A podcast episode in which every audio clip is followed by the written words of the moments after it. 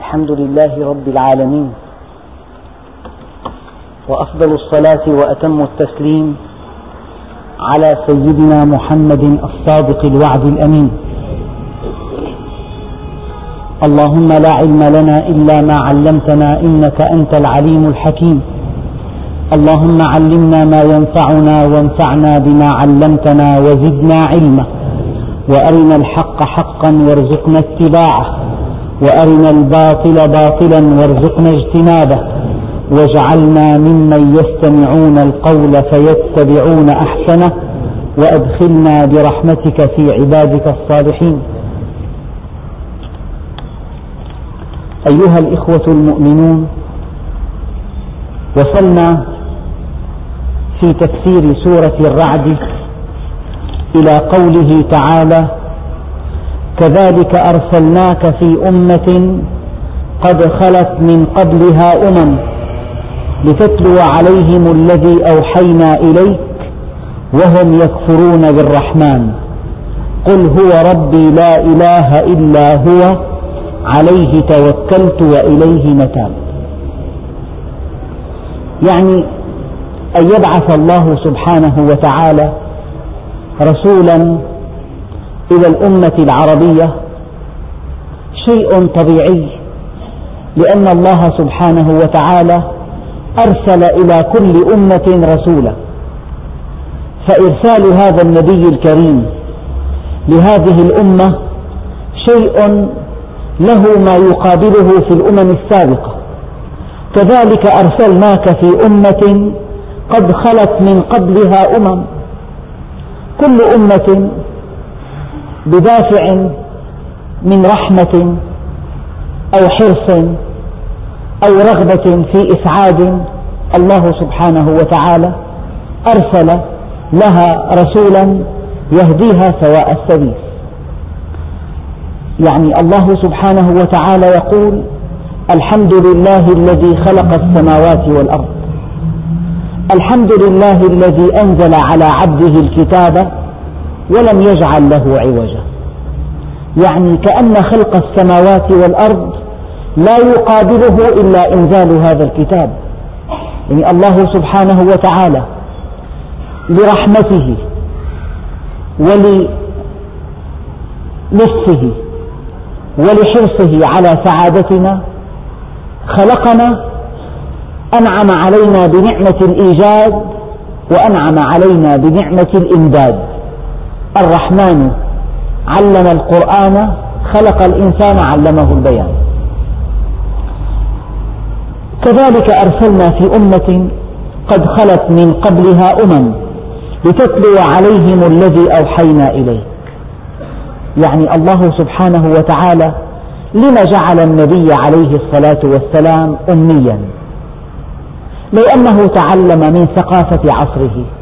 ثم جاءه الوحي من الله عز وجل لاختلط الأمر على الناس.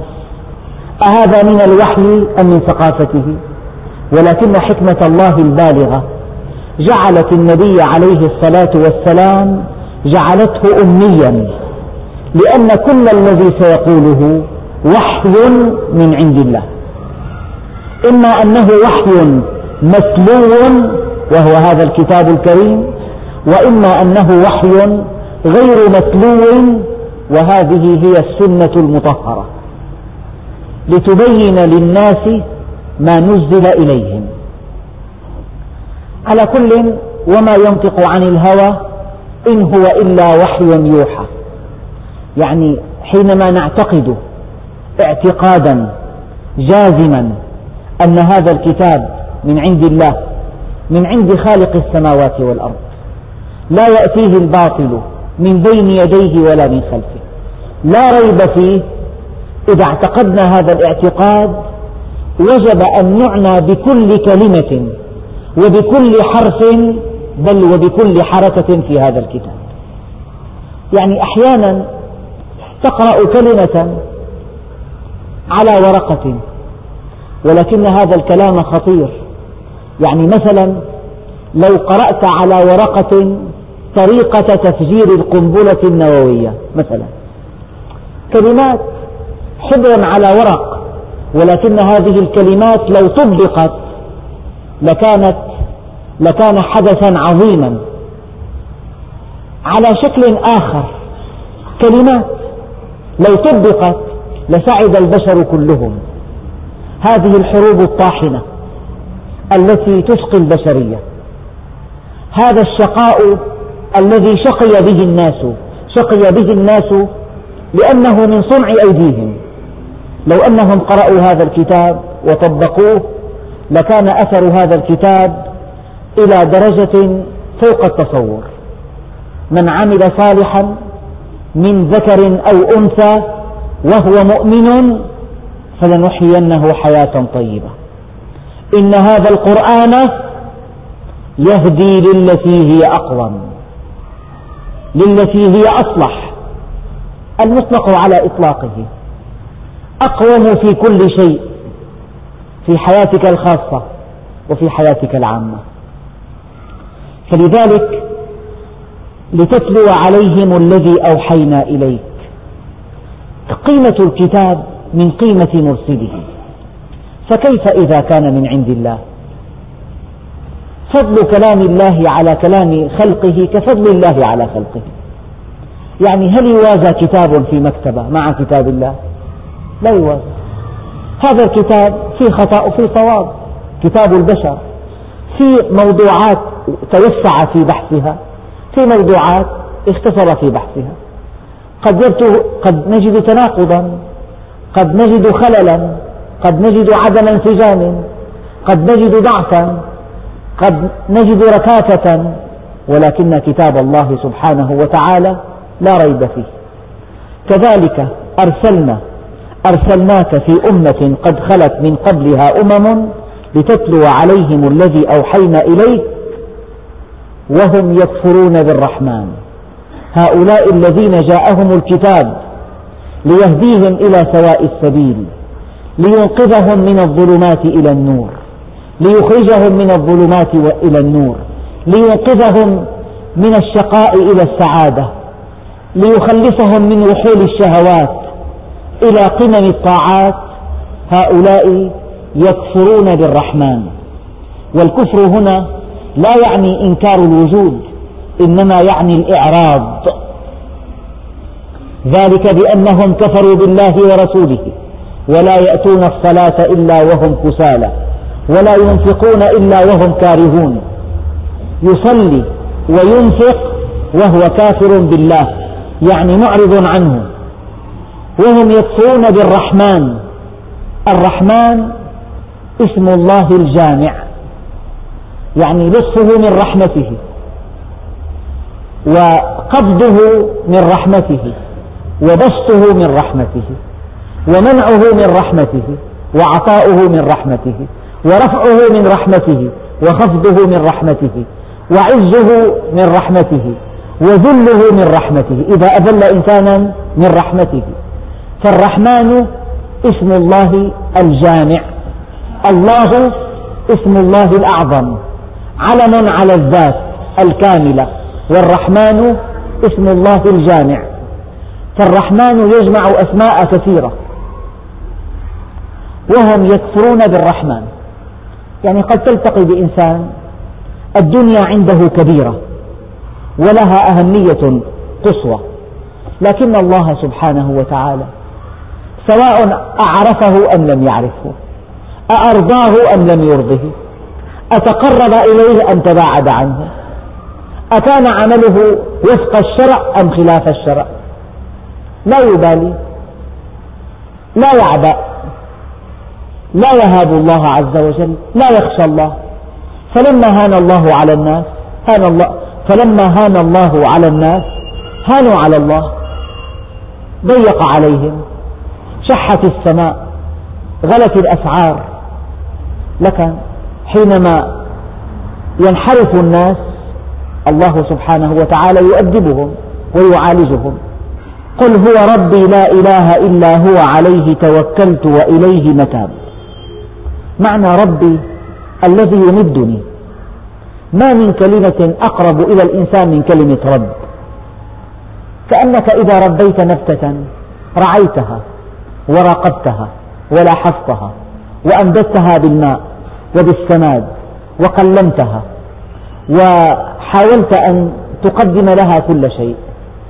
فإذا أينعت ثمارها واخضر عودها شعرت بهزة من السعادة لأنك قدمت لها شيئا ثمينا. كلمة رب والمربي في المدرسة يلاحظ ويوضح ويقوم ويؤدب ويكافئ ويجازي. قل هو ربي.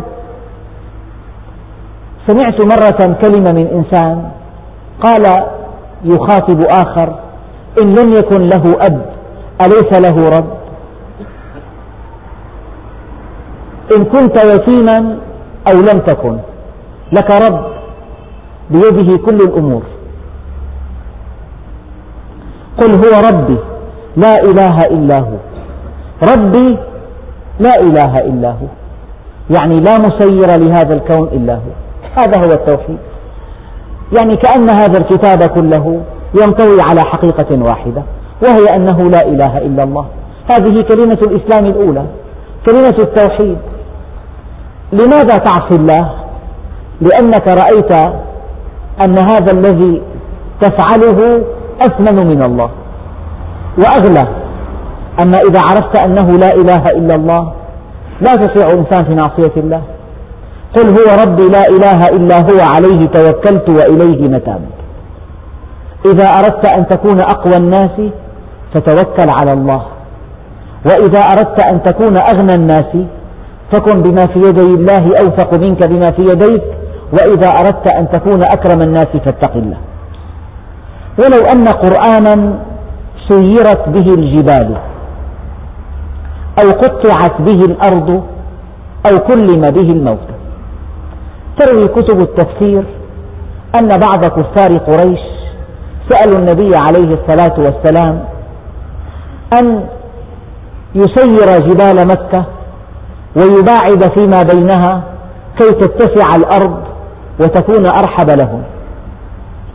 وسألوه أيضا أن يسخر لهم الريح فينتقلوا بها إلى بلاد الشام غدوا وعشية. وسألوه أيضا أن يحيي لهم أجدادهم ليكلموهم ويستنبئوهم عن الدار الآخرة وعن الجنة والنار. هذا بعض ما قاله المفسرون. وهناك معان أخرى تستفاد من هذه الآية. ولو أن قرآنا سيرت به الجبال أو قطعت به الأرض أو كلم به الموت. لم يأتي الجواب لأن كلمة لو أداة شرط غير جازمة يعني تحتاج إلى فعل شرط وجواب شرط. لو جئتني لأكرمتك. لو أعطيتني لكافأتك. لو أقبلت علي لزرتك. فلو أداة شرط غير جازمة. ولها معنى دقيق حرف امتناع لامتناع. يعني امتنع وقوع جوابها لامتناع وقوع شرطها. لو جئتني لأكرمتك أنا لم أكرمك امتنع الإكرام لامتناع المجيء. ولو أن قرآنا سيرت به الجبال أو قطعت به الأرض أو كلم به الموتى لا جواب. قال بعض المفسرين الجواب مقدر. وكل كلام فهم من دون أن يذكر الأولى ألا يذكر لأن البلاغة في الإيجاز. إذا ولو أن قرآنا سيرت به الجبال أو قطعت به الأرض أو كلم به الموتى لما آمنوا. لماذا؟ لأنهم حينما غفلوا عن هذه الآيات الكبرى التي بثها الله في الأرض وفي السماء إذا غفلوا عن كل هذه الآيات أفيؤمنوا ببعض الآيات؟ إذا غفلوا عن الكل أفيؤمنوا بالجزء؟ يعني الله سبحانه وتعالى خالق السماوات والأرض وفي كل شيء له آية تدل على أنه واحد. حيثما التفت حيثما نظرت أينما ذهبت ترى الآيات طافحة وفي الأرض آيات للموقنين. وكأي من آية في السماوات والأرض يمرون عليها وهم عنها غافلون. والسماء والطارق والشمس وضحاها والقمر إذا تلاها والنهار إذا جلاها والليل إذا يغشاها. وفي أنفسكم أفلا تبصرون؟ فلينظر الإنسان إلى طعامه أنا صببنا الماء صبا ثم شققنا الأرض شقا فأنبتنا منها حبة وعنبا وقضبا وزيتونا ونخلا وحدائق غلبا وفاكهة وأبا متاعا لكم ولأنعامكم. فالنبات آية والحيوان آية وجسمك آية وأسرتك آية والطعام آية والماء آية والجبال آية وفي كل شيء له آية. كل هذه الآيات غفلوا عنها وما رأوها وما فكروا فيها وما دققوا وما تأملوا. أفيؤمنوا لبضع آيات طالبوا بها تعجيزا وليس استفهاما. لذلك قال عليه الصلاة والسلام حسبكم الكون معجزة. حسبكم الكون معجزة.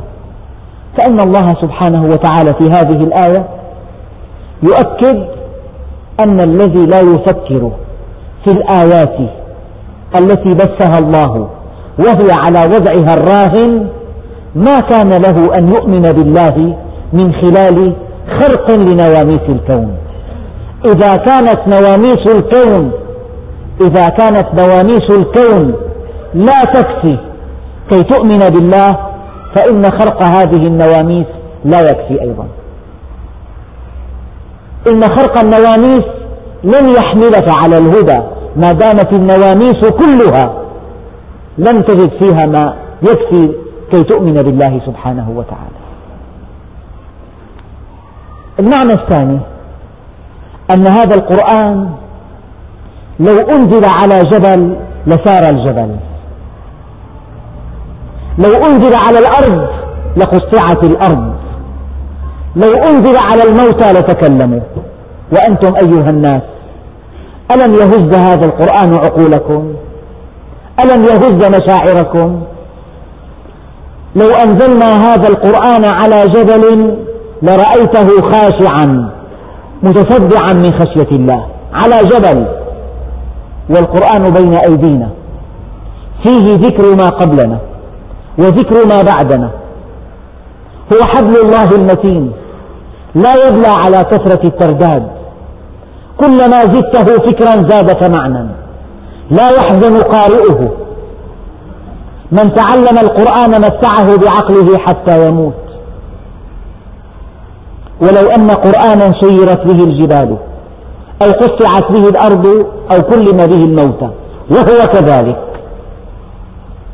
لو تصورتم أن هذا الكتاب إذا تلي على جبل لسار وإذا تلي على أرض لتقطعت وإذا تلي على ميت لتكلم وهو كذلك. فلو طبقتموه لقلب حياتكم رأسا على عقب. لو طبقتموه لحلت كل مشكلاتكم. لو طبقتموه لانتقلتم من الشقاء إلى السعادة من الضياع إلى الوجود من سفاسف الأمور إلى عظائم الأمور من جهل إلى علم من تعب إلى راحة من قلق إلى طمأنينة. من شعور بالفقر إلى شعور بالغنى من شعور بالتفاهة إلى شعور بالأهمية. هذا هو القرآن. بل لله الأمر جميعا. شيء آخر في هذه الآية أن هذا القرآن الكريم هذا المعنى الثالث لو جاء به النبي الكريم فحينما قرأه سارت جبال مكة. حينما قرأه تقطعت الأرض أو قطعت به الأرض معنيان. إما أنها تقطعت أو قطعت به. لو جاء النبي الكريم بهذا الكتاب فتلاه على الميت لا نطق هذا الميت. ومع كل هذا لا يؤمن هذا الإنسان إلا إذا سار في الطريق التي رسمها الله له. يعني تقريبا بهذا المعنى. لو أن إنسانا اشترى كل المجلات الطبية وقرأها لا يكون طبيبا. لو أنه قرأ كل المسرحيات لا يكون طبيبا. إلا أن يسلك الطريقة المحدودة التي رسمتها الجامعة كي تمنح هذا الإنسان هذه الشهادة. يعني إن لم يفكر الإنسان بهذه الآيات التي بثها الله إن لم يستنبط منها أن هناك إلها عظيما رحيما سميعا بصيرا عليما قديرا. قدر فهدى خلق فسوى. إن لم تستقم على أمره إن لم تتقرب إليه فإن الآيات لا تقدم ولا تؤخر. يعني لو أنه طالب نظر إلى مدرس قدير وهو يحل مسألة في الرياضيات عويصة أترى هذا الطالب لو نظر إلى هذا الأستاذ هكذا. أيصبح عالما بالرياضيات؟ لا. ما لم يفتح الكتاب ويقرأ. ما لم يحل المسائل تلو المسائل. ما لم يسأل. ما لم يحفظ. ما لم يجرب. ما لم يخطئ ويصيب. لن يكون عالما بالرياضيات. يعني هناك طريق رسمها الله عز وجل. إن لم نسلكها لا جدوى من كل ما نفعله من ظواهر العبادات. هناك صلاة يصليها الناس. هناك صوم يصومه الناس. هناك حج يحجه الناس. إن لم نكن في الطريق التي رسمها الله عز وجل لن نقطف ثمار هذا الدين ولن نسعد لا في الدنيا ولا في الآخرة. إذا ثلاث معاني لهذه الآية. ولو أن قرآنا سيرت به الجبال أو قطعت به الأرض أو كلم به الموتى بل لله الأمر جميعا. الأمر كله لله. يعني من الممكن أن تسير الجبال ولكن ليس هناك جدوى منها. يعني مرة قال لي مدرس إن ابنه طلب إليه أن يكتب له موضوعا في التعبير. والأب أستاذ في اللغة العربية وابنه في صف انتقالي وليس شيء أهون على الأب من أن يمسك بالقلم ويكتب هذا الموضوع في خمس دقائق ليأخذ ابنه غدا علامة تامة. ولكن هذا الأب رفض هذا الطلب. لا لشيء إلا لأن هذا العمل لا يجدي ولا يرفع مستوى ابنه في اللغة ولا شعره. أما إذا كتب الابن الموضوع وارتكب أغلاطا كثيرة وصححت له قد يرقى أسلوبه. فحينما يمتنع الأب عن كتابة هذا الموضوع لابنه لا يعني هذا أنه لا يستطيع حاشا لله. لا يعني هذا أنه لا يريد نفعه حاشا لله. يستطيع ويريد نفع ابنه ولكنه لعلمه وخبرته وحكمته رأى أن كتابة هذا الموضوع لابنه من دون أن يبذل الابن جهدا لا يجدي إطلاقا في رفع مستواه اللغوي. فإذا أردت أن أعقب مرة رابعة على هذه الآية أي أن الله سبحانه وتعالى حينما لم يسير جبال مكة بهذا الكتاب. ولم تقطع به الأرض ولم يكلم به الموتى لا لأن الله لا يستطيع حاشا لله. ولا لأن الله لا يريد الهداية حاشا لله. إنه يستطيع. ولو فعل ذلك لما اهتدوا بل زادهم هذا كفرا. ولكنهم لو تأملوا وفكروا واستقاموا وتقربوا وأصغوا واختاروا وأرادوا لاهتدوا وهذا هو الطريق التي رسمها الله سبحانه وتعالى لعباده كي يهتدوا إلى الله سبحانه وتعالى. بل لله الأمر جميعا. الأمر كله بيد الله. يعني كن فيكون زل فيزول. تحريك الجبل كلمة. بحر عظيم بكلمة واحدة صار طريقا يبسا وقال أصحاب موسى إنا لمدركون. قال كلا إن معي ربي. سراقة حينما تبع النبي ليقبض عليه ويأخذ الجائزة غاصت قدما فرسه في الرمال. ما شاء الله كان وما لم يشأ لم يكن. أرض شيء على الله يسير. كلمة لو أن أولكم وآخركم وإنسكم وجنكم وقفوا على صعيد واحد وسألني كل واحد منكم مسألته ما نقص ذلك في ملكي إلا كما ينقص المخيط إذا غمس في مياه البحر. ذلك لأن عطائي كلام وأخذي كلام. نار أضرمها قوم سيدنا إبراهيم سبعة أيام. إلى صار إلى إلى أن كانت كالجبل كلمة واحدة يا نار كوني بردا وسلاما على إبراهيم. انتهى الأمر. سيدنا رسول الله اللهم صل عليه وهو في الغار. قال سيدنا أبو بكر يا رسول الله لو نظر أحدهم إلى موطئ قدمه لرآنا. قال يا أبا بكر ما ظنك باثنين الله ثالثهما؟ فلما وقعت عينهم على عين أبي بكر العين بالعين أصابه ذعر. قال يا رسول الله لقد رأوني. قال ألم تقرأ قوله تعالى وتراهم ينظرون إليك وهم لا يبصرون؟ لا يرون. انتهى الأمر. كل شيء بيد الله عز وجل. كن فيكون. حتى أجهزتك. تعمل فحص لك في ضيق بالدسام الفلاني. لو شاء الله عز وجل لوسعه من دون عملية. بس هات ثقة بأن الله على كل شيء قدير وخذ هذا الشفاء من الله عز وجل. والله أعلم أناسا كثيرين وضعوا كل ثقتهم بالله عز وجل والتجأوا له فشفاهم الله سبحانه وتعالى. وهذا يسميه الأطباء الشفاء الذاتي. حينما يدرس طلاب الطب بعض الأمراض يأتي ذكر الشفاء الذاتي. بل لله الأمر جميعا. يعني الله عز وجل الدماغ بيد الله عز وجل العضلات بيد الله السمع بيد الله البصر بيد الله. سيدنا عمر وهو على المنبر يخطب إذا به يقول يا سارية الجبل الجبل. سارية قال أسمع صوت أمير المؤمنين يحذرنا الجبل. هلأ بدك أجهزة وأجهزة اتصال وأجهزة معقدة.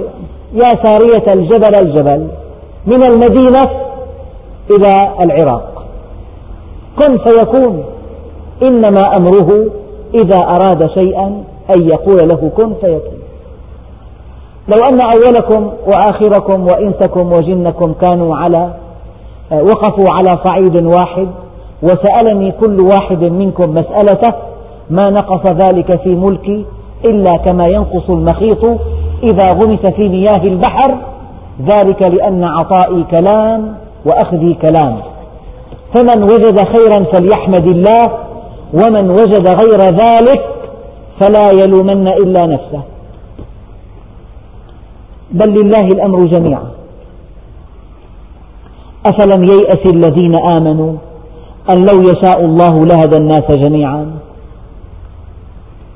يعني أيها المؤمن آن لك أن تعرف أن الهدى القسري لو أن الله سبحانه وتعالى أنزل بهم نازلة ولم يرفعها عنهم إلا إذا اهتدوا إلا إذا صلوا مثلا. يصلون. خوفا من هذه النازلة. هل معنى هذا أنهم قد اهتدوا؟ لا والله. ليس هذا هو الهدى. الله سبحانه وتعالى شيء يسير عليه أن يهديهم هدى قسريا ولكن هذا الهدى لا يسعدهم ولا ينفعهم. كما لو قلت إن كتابة موضوع التعبير من قبل الأب المدرس شيء يسير على الأب. ولكن كتابة هذا الموضوع لا تجدي ولا تنفع الطالب شيئا. لو أن الله هداهم لأصبحوا ملائكة. لماذا؟ لأن طبيعة الإنسان أنه مخير ومعنى مخير أنه مبتلى. فإذا كان الهدى قسريا تعطلت علة الابتلاء. هو الذي خلق الموت والحياة ليبلوكم أيكم أحسن عملا. يعني طبيعة المدرسة هناك امتحان. فلو أنك ألغيت الامتحان أو وزعت على الطلاب أوراقا مكتوبة بالإجابات الكاملة لو جئت إلى هذه الأسئلة مثلا وكلفت كبار المدرسين بكتابة أجوبة عنها ثم بعثت أوراق الإجابة إلى المطبعة وطبعت الإجابة التامة ووزع على الطلاب أوراق الأسئلة وأوراق الأجوبة مطبوعة في المطبعة وما على الطالب إلا أن يكتب اسمه ورقمه ويغلق الورقة ويقدمها للمراقبين أهذا امتحان؟ أهذا نجاح؟ أيعد الذي نجح ناجحا؟ أيسمى هذا امتحانا؟ مستحيل. تصور يعني إدارة الجامعة وزعت أوراق الأسئلة وأوراق الإجابة مطبوع عليها الإجابة بشكل أمثل كالكتاب تماما. وما على الطالب إلا أن يكتب اسمه بس ورقمه. تقول أهذا امتحان شيء مضحك. أخي فلان نجح. بالله نجحت. أأنت ناجح تستهزئ منه. أهذا نجاح طبعا. لو أن الله سبحانه وتعالى أراد أن يهدي الناس هدى قصريا لكان مثل هذا النجاح لا قيمة له لا يسعد لا يرفع صاحبه.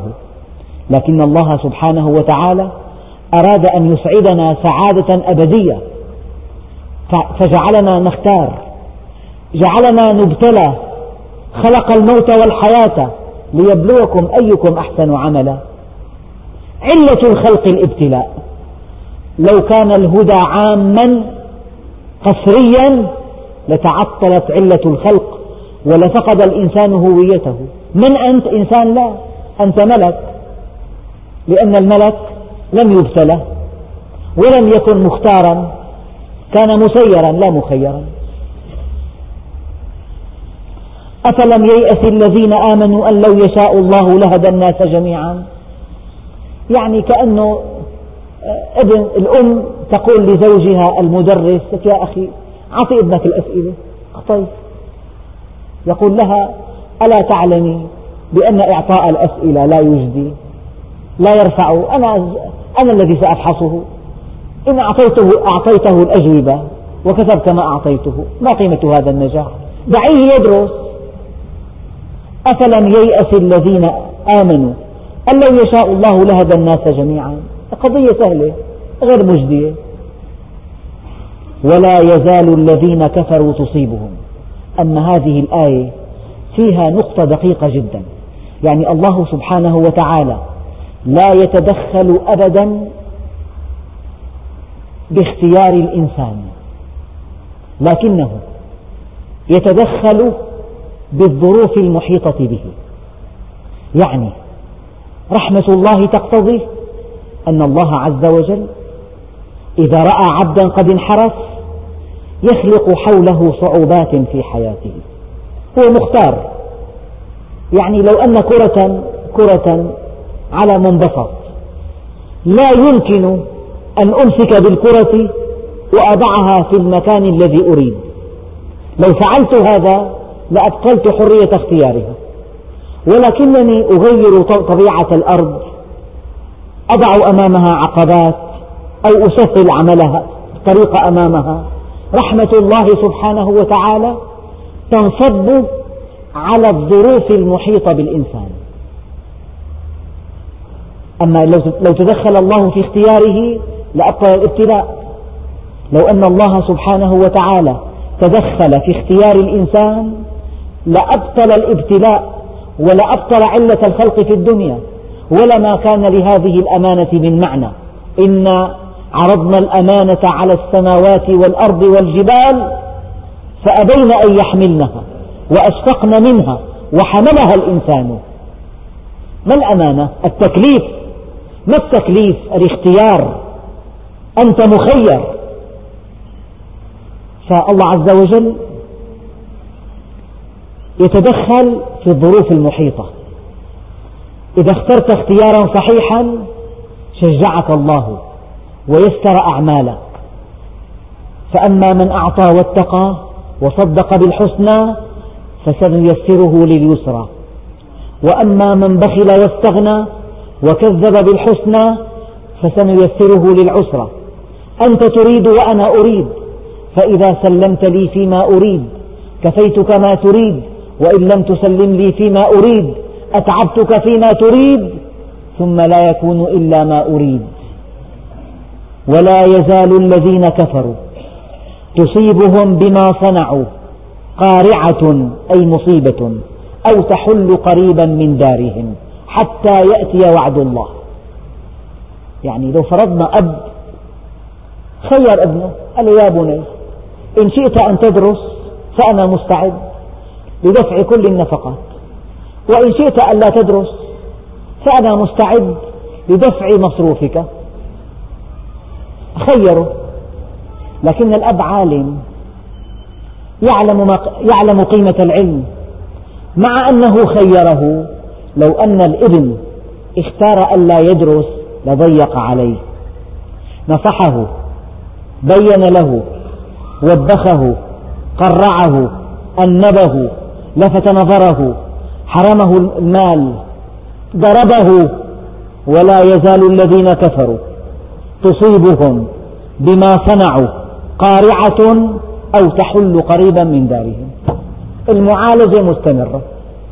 أما لو أن الله سبحانه وتعالى خيرنا وتركنا فاختار واحد منا طريق الضلال. فأمده الله بالقوة والمال والصحة والوجاهة وغرق في شهواته والاستمتاع بالملذات إلى أن انتهى أجله جاء ملك الموت فإذا هو في جهنم. ينشأ في نفس هذا الإنسان عتب على الله شديد. يقول له يا رب أنا جاهل ذكرني نبهني أدبني عالجني ضيق علي أمرضني خوفني. ولولا أن يصيب الذين كفروا. مصيبة بما قدمت أيديهم لقالوا ربنا لولا أرسلت إلينا رسولا فنتبع آياتك من قبل أن نذل ونخزى. يعني هذه المصائب لا بد منها. فإن كذبوك فقل ربكم ذو رحمة واسعة ولا يرد بأسه عن القوم المجرمين. تقتضي رحمته ألا يرد بأسه عن أحد.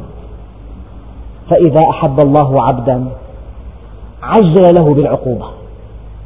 إذا أحب الله عبدا ابتلاه إن الله ليحمي صفيه من الدنيا كما يحمي أحدكم مريضه من الطعام.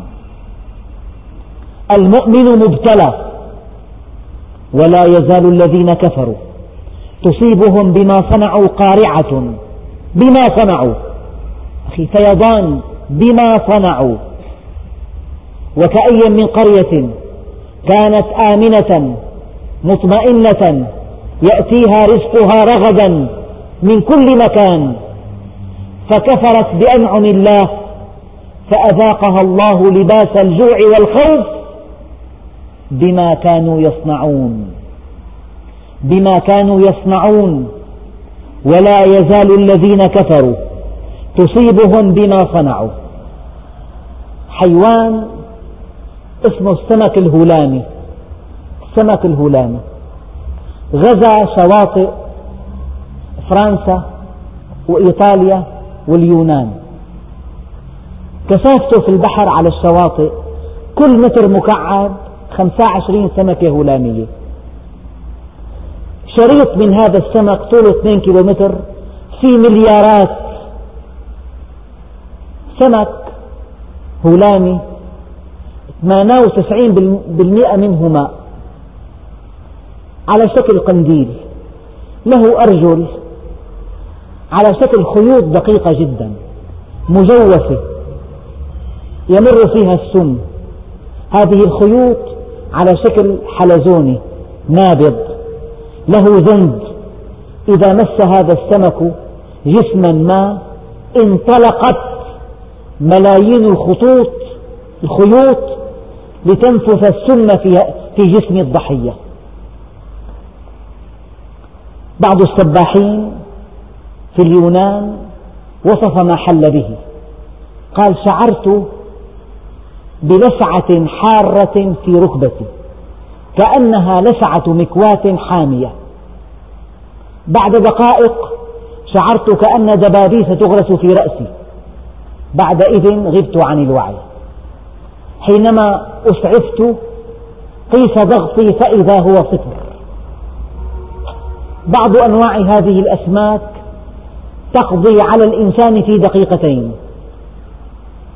أما الشيء الذي لفت نظري في هذه المقالة أن كاتب المقالة يقول إن علماء الحياة البحرية إن علماء الحياة البحرية لا يجدون منطقا أو قاعدة أو هدفا في تحرك هذه الأسماك. الطيور لها منطق من الشتاء من الصيف إلى الشتاء من بلاد باردة إلى بلاد حارة من الشمال إلى الجنوب. أكثر الحيوانات الأسماك الحيتان. هناك قاعدة تحكم تحركاتها. أسماك السلمون ثعابين المياه. إلا أن هذه الأسماك الهلامية قناديل البحر ليس هناك أي قاعدة في تحركاتها. شيء عجيب. قلت سبحان الله. إذا كان علماء الحياة البحرية لم يكتشفوا قاعدة في تحرك هذه الأسماك في المحيطات والبحار لكن علماء التوحيد يرون أن هناك قاعدة واضحة ثابتة تحكم تحركات هذه الأسماك.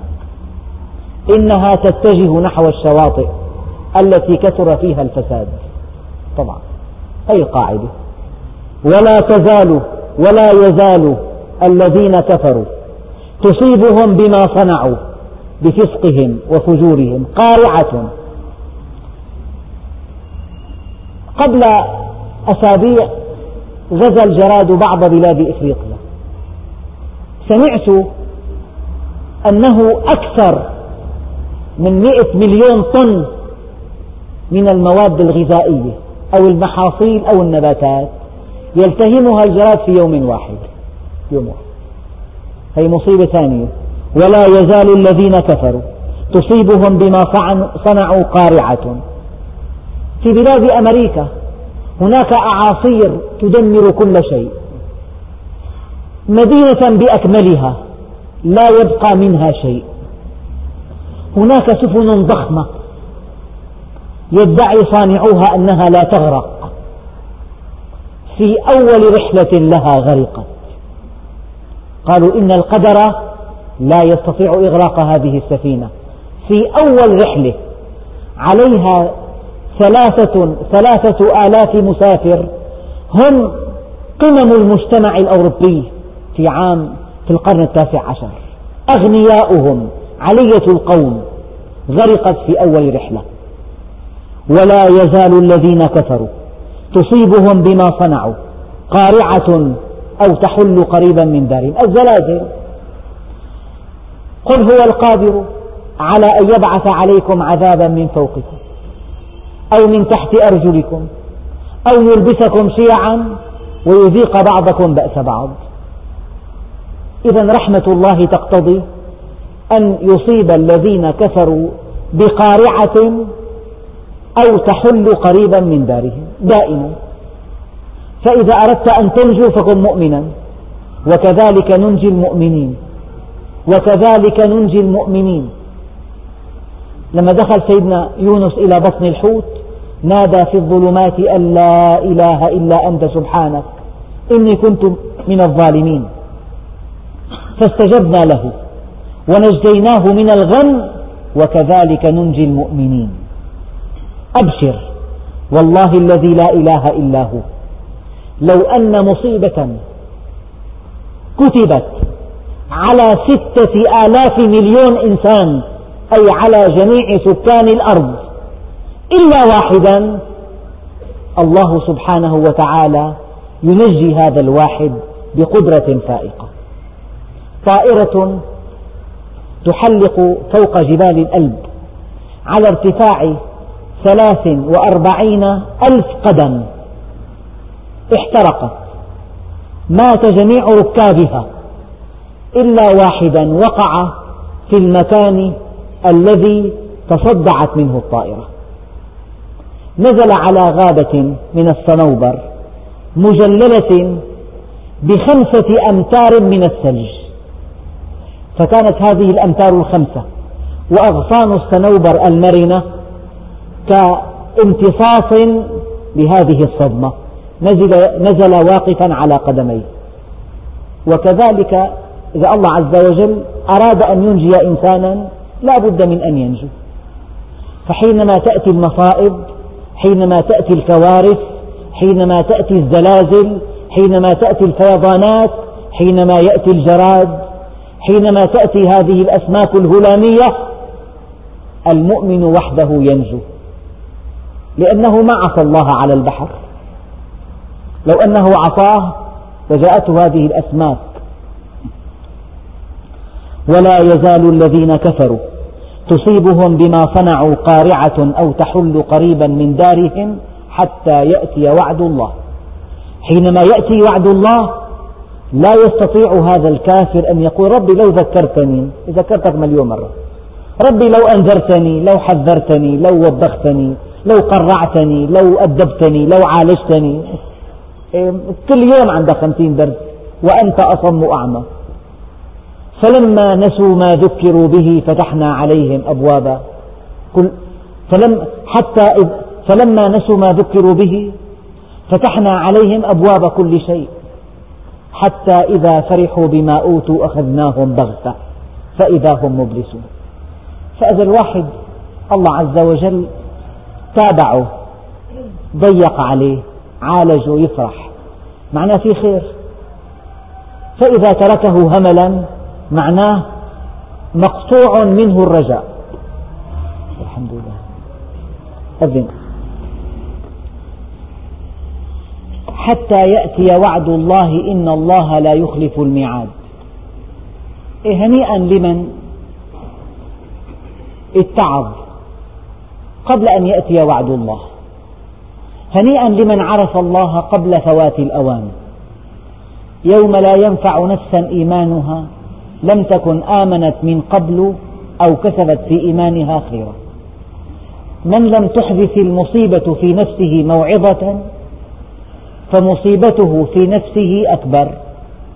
يعني الذي تأتيه المصائب ويفسرها تفسيرا أرضيا هذا مصيبته في نفسه أكبر. نفسه هي المصيبة. ولقد استهزئ برسل من قبلك فأمليت للذين كفروا ثم أخذتهم فكيف كان عقاب؟ يعني الكافر أحيانا يمد يمهل يرخى له الحبل حتى يظن أن الله يحبه حتى يظن هو أو حتى يتوهم. ولكن مقياس محبة الله ليست عدم نزول المصيبة ولكن انطباق سلوك الإنسان على شرع الله. أناس كثيرون يمد الله لهم مدا. تلاقي الدخل كبير والمعاصي كثيرة ويظن أن هالحياة هكذا ما في حساب. أفحسبتم أنما خلقناكم عبثا؟ فحينما تأتي الضربة القاصمة عندئذ يتذكر الإنسان وأنى له الذكرى. لا تنفعه عندئذ الذكرى. فمقياس محبة الله لك شيء واحد انطباق عملك على الشرع. أما سلامتك من المصائب هذا قد يكون إمداد قد يكون إمهال قد يكون استرسال قد يكون إرخاء الحبل الحبل مرخى. لكن إذا شد الحبل وقعت في الفخ. فالإنسان لا يطمع. إذا رأيت الله يتابع نعمه عليك وأنت تعصيه فاحذره لأن في هذا موعظة بليغة. ولقد استهزئ برسل من قبلك فأمليت للذين كفروا ثم أخذتهم فكيف كان عقاب؟ في واحد صاحب معمل حلويات بلبنان من أشهر أصحاب معامل الحلويات. كانت طائرة يومية ترسل إلى بلاد الحجاز من إنتاج معمله. طائرة شحن بكاملة يوميا. دخل إلى معمله مرة.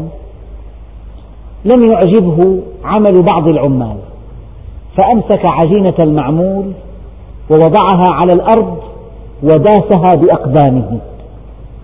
وقال لهذا العامل هكذا تعرك العجينة.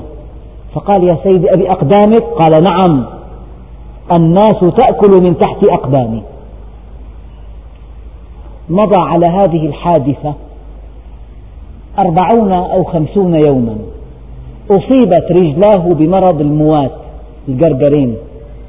فقطعت رجلاه من, من الركبتين. والآن في لندن يجلس. ثم أخذت فكيف كان عقاب؟ أيأكل الناس من تحت أقدامك أهكذا تهين نعمة الله عز وجل؟ أهكذا بلغ بك الغرور؟ قطعت رجلاه من ركبتيه. فكيف كان عقاب؟ إن بطش ربك لشديد. الله عز وجل يمهل ولا يهمل. حتى إذا أخذه لم يفلته.